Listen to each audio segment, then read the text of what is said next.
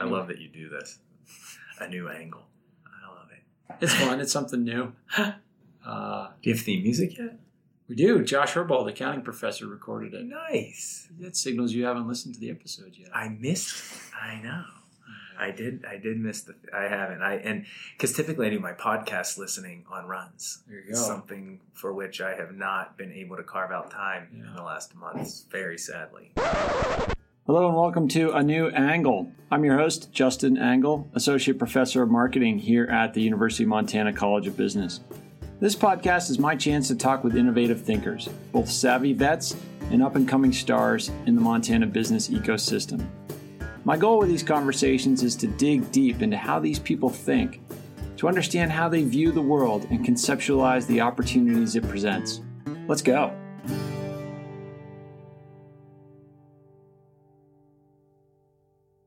Welcome back. Thanks for tuning in. If this is your first episode, we uh, we appreciate it. Welcome. Uh, we're glad you found us. If you're coming back for more, we thank you as well. You're an important part of building this community.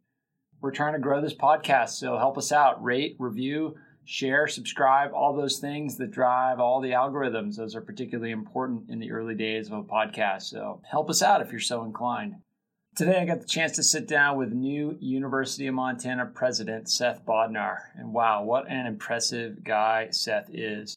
Valedictorian of his class at West Point, Special Forces Green Beret, Chief of Staff to General Petraeus, an Assistant Professor of Economics at West Point, Rhodes Scholar, two master's degrees from Oxford University, then a rising star at GE Transportation.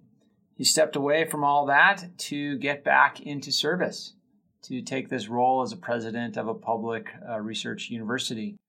It was really interesting to get Seth's thoughts on leadership, on team building, on building change, on getting buy in in an organization, on dealing with crisis, and a lot of other things relevant to this community. Uh, we do get into the weeds at one point on some uh, acronyms and such that might uh, not make sense to those outside of the University of Montana realm. The first of those is APASP. What the heck does that mean? It stands for Academic Programs and Administrative Services Prioritization. I know that's really exciting. Uh, the second is SPCC. That's the, that's the Strategic Planning Coordinating Council. And the other is the UPC, University Planning Council. So when Seth gets into the sort of dynamics of the structural changes he's trying to make, he references those three entities and now you know what they are. So um, there'll be a test at the end, and uh, I'm sure you're looking forward to that. Anyway, I'll get out of the way. Without further ado, I give you Seth Bodnar.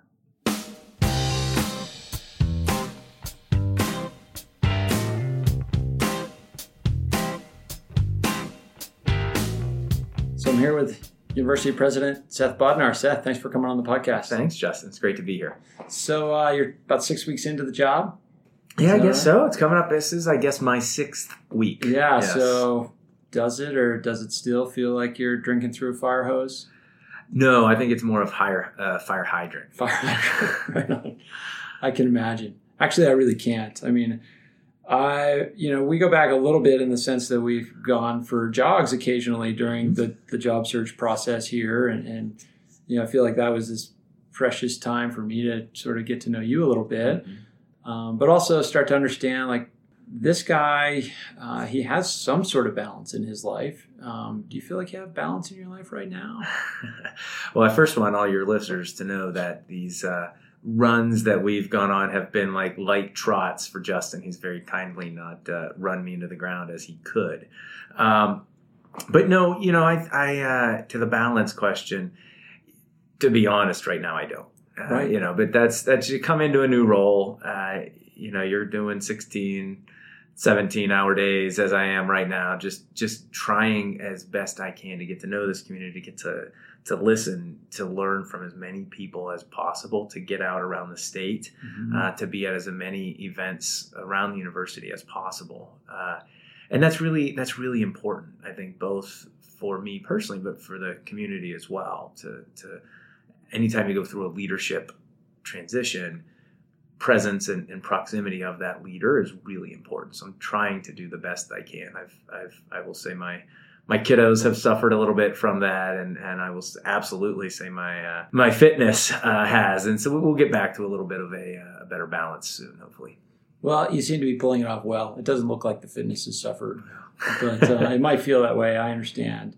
And I mean, yeah, you mentioned your children. You got three kids. How old are yes, your kids? I have three kids. I have uh, seven year old twins and then a little four year old and your wife Chelsea, pediatrician. She's in the midst of a startup of her own, right? She is. Yeah, Chelsea is uh, a great thinker, an incredibly smart, talented person, great physician, uh, and has realized the potential of telemedicine.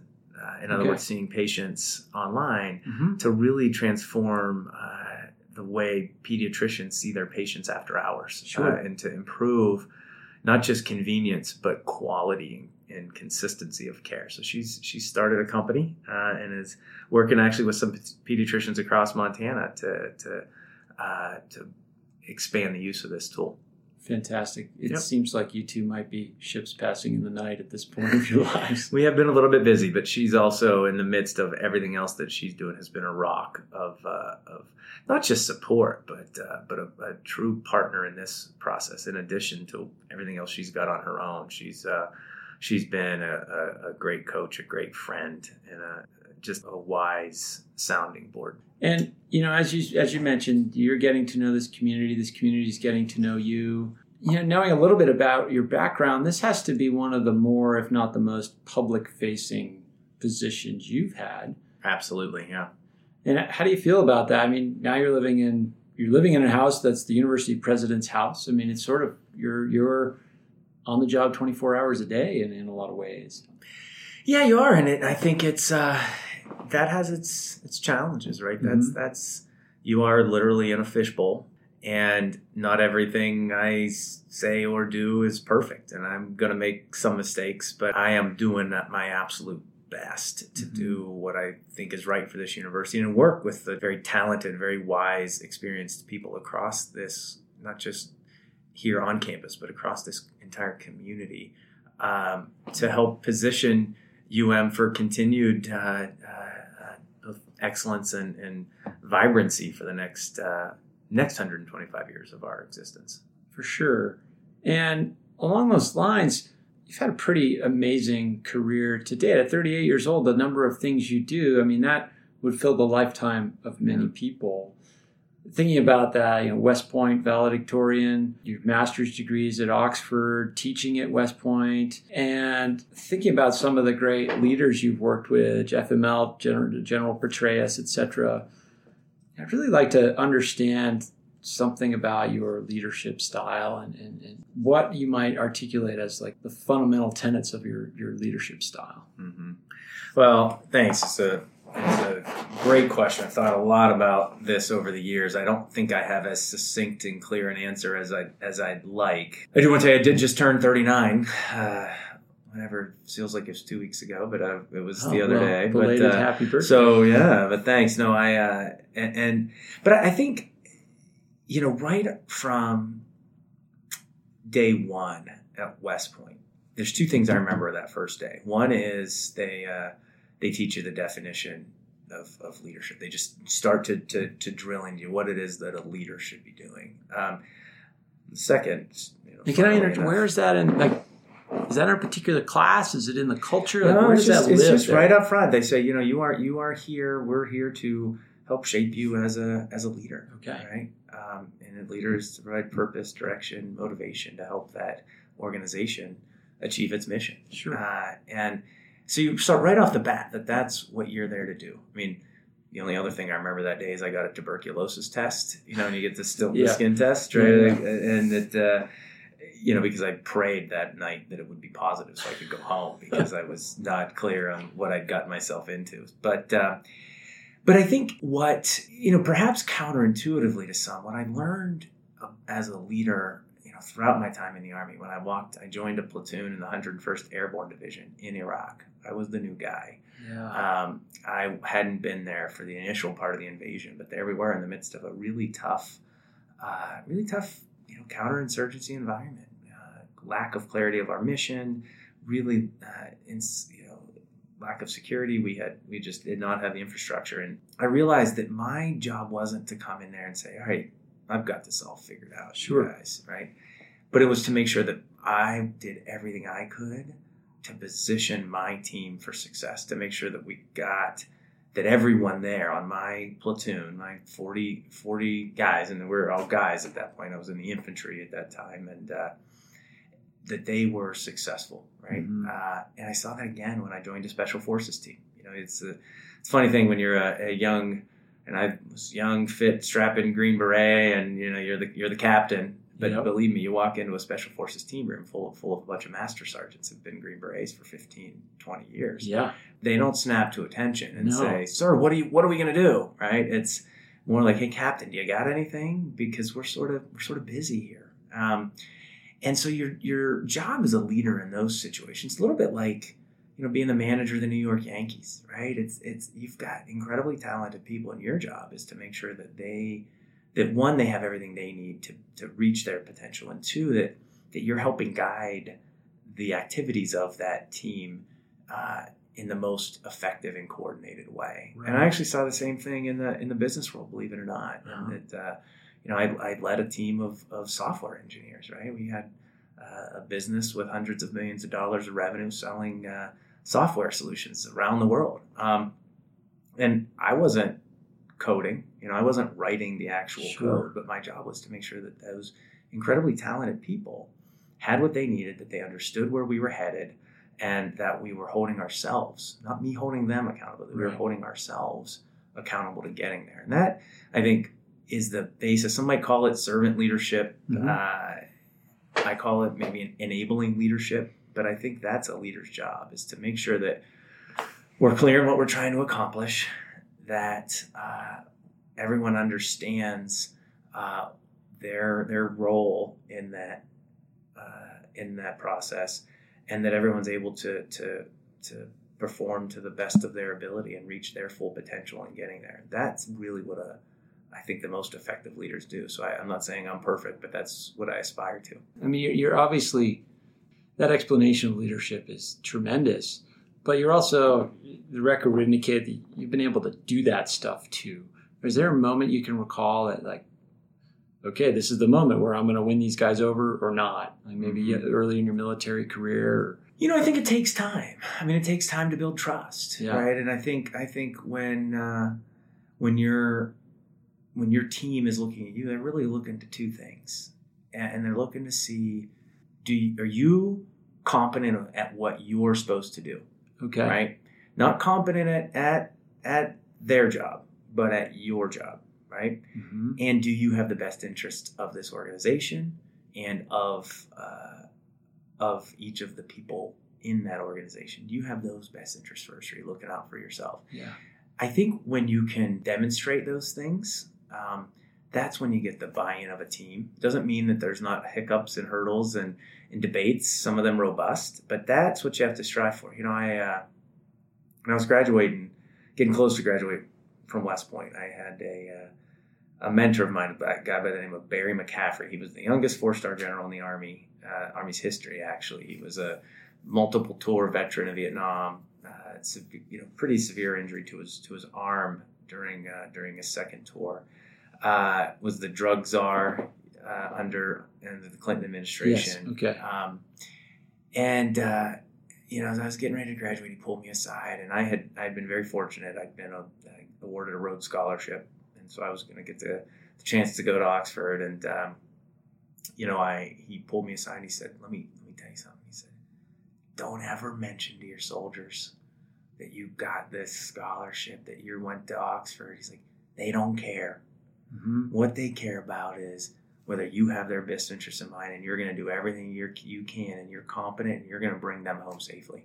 So that's what you focus on. yeah, And he was right. I never did mention that. It's funny because then we, uh, you know, fast forward 10 years, I commanded a platoon, commanded a, spe- maybe it wasn't quite 10 years, but uh, commanded a special forces team. And um, I was leaving my special forces team and my team sergeant, you know, the master sergeant and uh, his wife and, and Chelsea and I went out to, to dinner and we sat down and, uh, you know, we were actually over in Seattle and he sat down. and He said, Hey, Captain, I brought I got you a Rogue beer.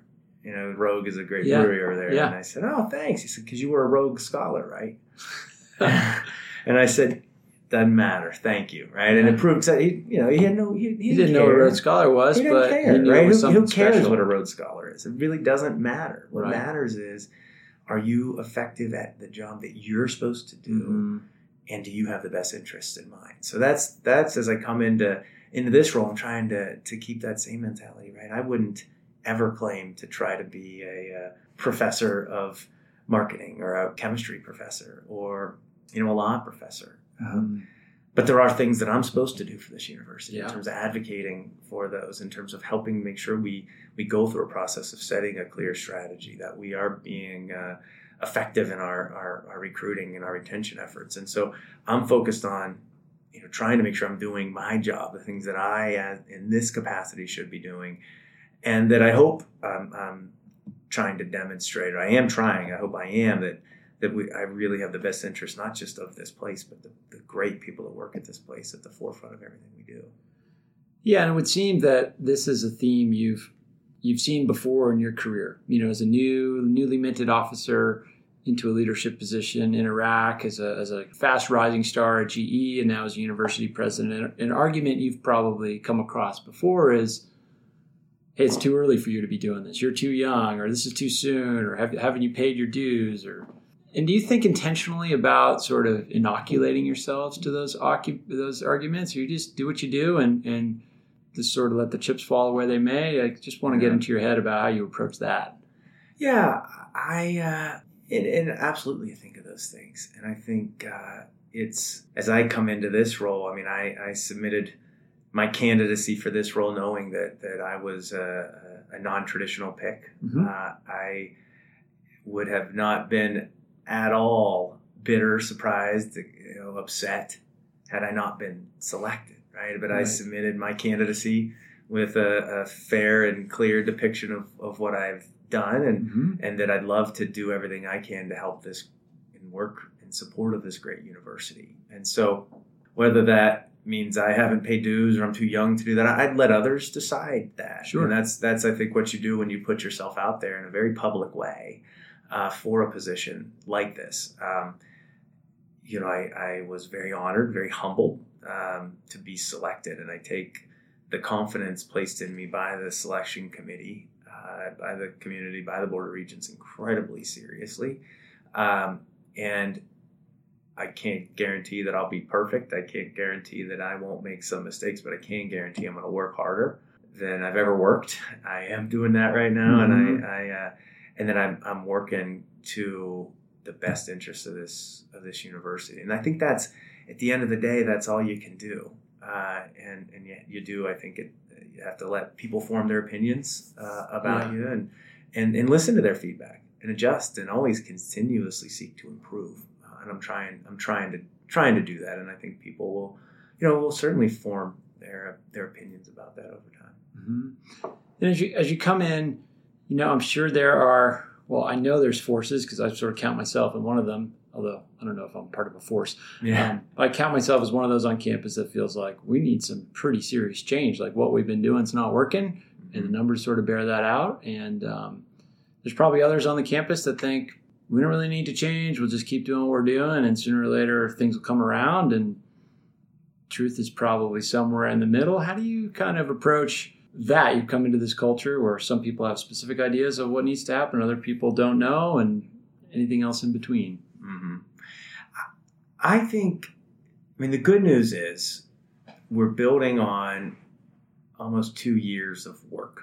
And, Okay. And, and, uh, and uh, committee work and, and community uh, examination of, you know, whether it was through the SPCC and generating more than 5,000 data points in terms of the, the, the vision, the direction of this university. And you, you take APAS where literally uh, people work 15 hour days for nearly a year, uh, 15 hour days at times, to formulate uh, an assessment of the strengths of our programs. And I think pulling those together, we have we're building on a great body of work and a great Mhm. body of information.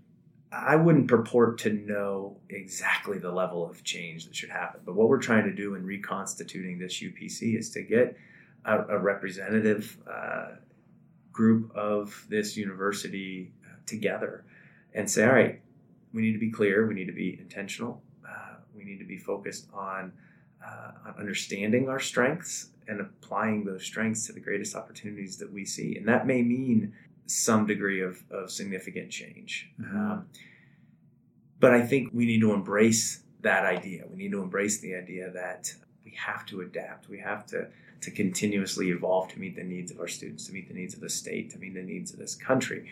But it, it's it's a process that I think we have to go through together, Yeah. uh, and that's what I'm trying to do with the UPC. I've I've been hopefully very clear, but I want to reiterate: I'm not a person that says or feels like I'm going to come to walk down off Mount Sentinel with, you know, read the APAS reports, read the strategic vision, and then lay out the specific plan for university. I think that'd be both not just not just arrogant, but uh, incredibly uh, uh, unwise of me to try to to try to do that. I think we have to bring uh, together uh, a, a talented group of people to do that jointly. Uh, but we do have to, I think, be clear and we have to make some decisions. We have to. Excellence requires decisions. Excellence requires choices. The alternative is really a, a, a drift to mediocrity, and none of us can let that happen to this mm-hmm. great university. And so, as, you, as you're laying that out there, it makes me sort of, it harkens back to your sort of leadership philosophy of proving to the team that, that you're good at the job that that you need to do, and that the people, and that you're not going to get in the way of the people trying to do their jobs. As, as I hear you talk about, this sense of humility is, is a big theme. How do you balance that humility with your own sort of internal confidence of, hey, I can do this job, I'm ready Mhm. this is this is an opportunity i'm going to execute well in this role Right. because you have to i mean you wouldn't be where you were unless you had tremendous confidence in your ability to achieve Well, you know, I think everybody has a mix of kind of confidence and, and massive self doubt, right? Mhm. Which you know you, you compensate for through hard work. Yeah. Uh, and I think that's it's a, it's a really interesting uh, uh, uh, process to think that as you take on a new job, right? It is daunting at times, and I think you'd be crazy to not come into this role and have those moments where you say, "Holy cow!" yeah You know? what have been the biggest surprises You know, I think the biggest surprise is I think there's some there's some positives. There's some uh, and then there's some things that boy this is tough. I think the positives. I, I just think there is such a passion for this place, and there's so Mhm. much excitement around the university uh, and the great things that are happening here. Uh, so I think one of the things I'm really focused on is doing a much better job of communicating those. But I think on that point of communication is it's you know you work really hard to make sure that you're engaging the right folks that Yeah. you're doing uh, that that you're understanding the full context of just not everything you say but as you as you communicate certain things and that uh, the sequencing of, of communications and the, the the hard work of trying to make the entire campus feel included in the Yeah. process of Yeah. leading this university, which I'm working really hard to do it. But it's it's it's really tough, just for both from an hours in the day standpoint and the and the dispersion of, of people. You know, so I think it's really it's something I want to do a much better job of. absolutely it's one of those things too i mean we, we talk about this in marketing class like when you see communications done well it looks easy Mm-hmm. it's like watching michael jordan dunk a basketball Right. i mean it looks effortless Mm-hmm. And that almost belies the or does belie the difficulty know, Right. in, in Right. crafting and executing a message and getting everybody on that message and and not wavering Right. when you can get distracted from it for sure Agreed. Yeah. I think it's you're exactly right. so you know as we as we kind of look to you know your first first six weeks here we talked about some surprises some roadblocks you know if you were to only be given two years here Mm-hmm.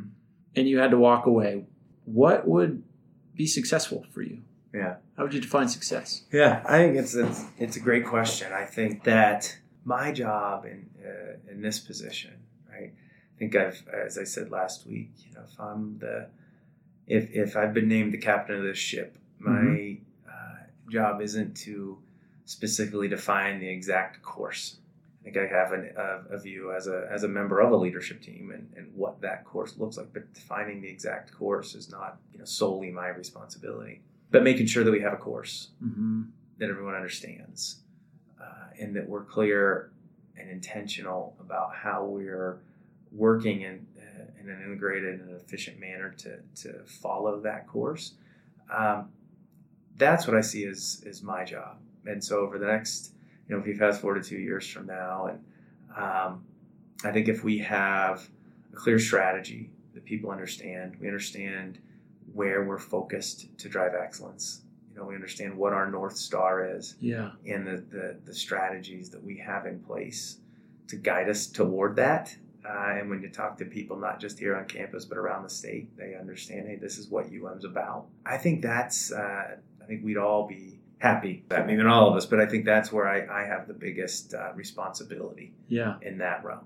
Your talk last week, you gave just for listeners to understand. Uh, Seth did a, a, talk to faculty, to talk to staff, and talk to students, kind of rolling out a, a near term and long term vision. And, and two things really stood out to me in that presentation. The one was creating a structure where strategic thinking and innovation is ingrained in the process rather than having these sort of ex ante groups that swoop in and give their recommendations. Having a system where you mm-hmm. can learn and integrate and implement new ideas and like you've said think also evaluate where you where, where you're not performing and maybe should stop doing things mm-hmm. um, that seems like a new idea for this university well, I think we have those structures in place. You know, okay. we have our planning assessment committee. We have a, the we have the university planning committee. We have the budget committee. We have our implementation uh, mechanisms through cabinet, through the deans. Mm-hmm. We have the uh, accreditation and assessment committee. So if you think about that planning assessment continuum in terms of you develop a plan slash strategy, which drives your budget, which then you implement, and then you assess the effectiveness, and then that assessment feedback into your new plan and you continue around that loop. We've all seen that diagram. Yeah. But I think our we've we've gotten a little off kilter. Uh, and it's it's not through anything necessarily that was bad, but we just had some some process right through the SPCC, through the APAS task force that were that did phenomenal work, right, and gave us some great uh, some some a great foundation off of which to build. But I think at this point we now have to crystallize that into a plan right. that then uh, drives our budget. Uh, we implement and then have that mechanism for continuous assessment, continuous learning, mm-hmm. and get us back onto that onto that planning assessment continuum in a, in a clear and an intentional way. Exactly. And then the other thing you mentioned in your talk, which I found to be a really powerful headline, if you will, is this is not a crisis, mm-hmm. the situation we're in. And, and, I found that really meaningful to just hear the leader of the institution have the kind of poise to, to say something like that. And also, you know, for, for, for faculty members or, you know, staff or whatever on campus that sort of feel the need for change to do something. Yeah. That was, um, it was just sort of, it had a calming effect, yeah. a sense of urgency to act. Well, I think we do have an urgency to act, to be clear. But I, I think we what I what I wanted people because we talked about the fact that we have a structural imbalance right now. Yeah. Right? Our recurring revenues, our recurring expenses uh, are not in line. Uh, and so we're using kind of, we'll call it one time funds, things to, to, to make the budget at an overall level balance. Uh, a structural imbalance can continue for a time, but not indefinitely. Yeah. And that's where we have to be clear and lay out a four year plan, five year plan, really, from 18, uh, starting with 18, uh, to get those two things back into structural balance. But I wanted to be very clear that, look, we have an imbalance and we're not, but we're not going to just overnight do massive across the board non strategic right, right. cuts. No rash reaction. But we have to be clear about what we're going to do. Mm-hmm because when you when you defer decisions, all you're left with are non-strategic across the board cuts, right. and that erodes the quality of an organization, and we can't do that. Mm-hmm. And so, to to maintain excellence, to maintain quality, to enhance quality, you mm-hmm. have to make you have to make choices, and the urgency for the campus to make choices, I think, is there. Sure. But those choices then will impact the budget over time, right? Both on the revenue side, to be clear, yeah, as, yeah. as well as uh, on the expense side. No, I like that framing it in terms of in terms of revenue and the many mm-hmm. ways we can do that. Um, you know, as you, as you kind of look at this, I'm sure you're coming in and evaluating structures, but you're also evaluating people. Do you have different ideas about how you change structures versus how you change or or try to motivate people to change? Mm-hmm.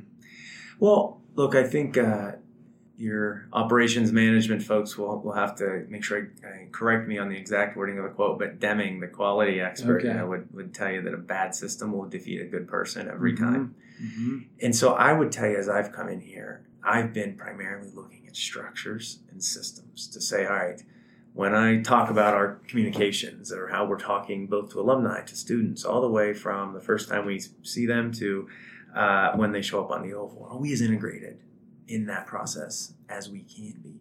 And we're taking a hard look there. You know, I think the same thing when you think about student success. We had a great yep. discussion in ASUM cabinet this morning about looking at, at student well-being, you know, just inside and out of the classroom in a, in a more integrated way. So like how can we if we if we say retention and student success are key imperatives for us, structurally what do we need to do to make sure that, you know, people, great people across this organization are working with the support of the structures in place rather than in spite of them right that's that's the job of a leader is to yeah. unlock the the full potential of people to to, to solve the, the challenges or, or you know, seize the opportunities that we have uh, and so that's where I think right now I mean I'm, I'm very much focused on do we have are we are we aligned and mm-hmm. how we're trying to accomplish some of the most important things for this university yeah fantastic well, I've, I've heard you say, Seth, that uh, time is your most valuable commodity. and I know you have a hard stop. You've been very generous with your time. I really appreciate that. Uh, one final question. Uh, maybe it only gets a half a page a night, but is there something on your nightstand that you're trying to chip away at reading wise that uh, tell us something about you? Good question. I think what I've what I've been uh, I've been rereading a great book uh, called How Universities Work by John Lombardi. I think it's a great uh, higher ed uh, higher ed refresher. I, I, was you know it's been looking through Michael Crow's uh, um, the uh, designing the new American University. Uh, I also uh, had just been reading Joe Biden's book called Promise Me Dad, which mm. I think is an interesting story of, of just pain and, and growth through just such such tremendous uh, loss. I, I, actually was uh, in in Baghdad with uh, with Beau Biden, uh, the vice president's son, and uh, just a phenomenal guy, and yeah. horribly sad to see him his passing. in this book, who from a from a, a man and, Vice President Biden, who just saw so much kind of loss throughout his life, whether it was his first wife and his daughter, yeah. and now his son, and um, and his his approach to that, I think, has been he's a he's an impressive human being, and and uh, so that that's one that I've been getting through at, at night right now. Fantastic. Yeah. Seth Bodnar, thank you. All right. Thanks, Justin.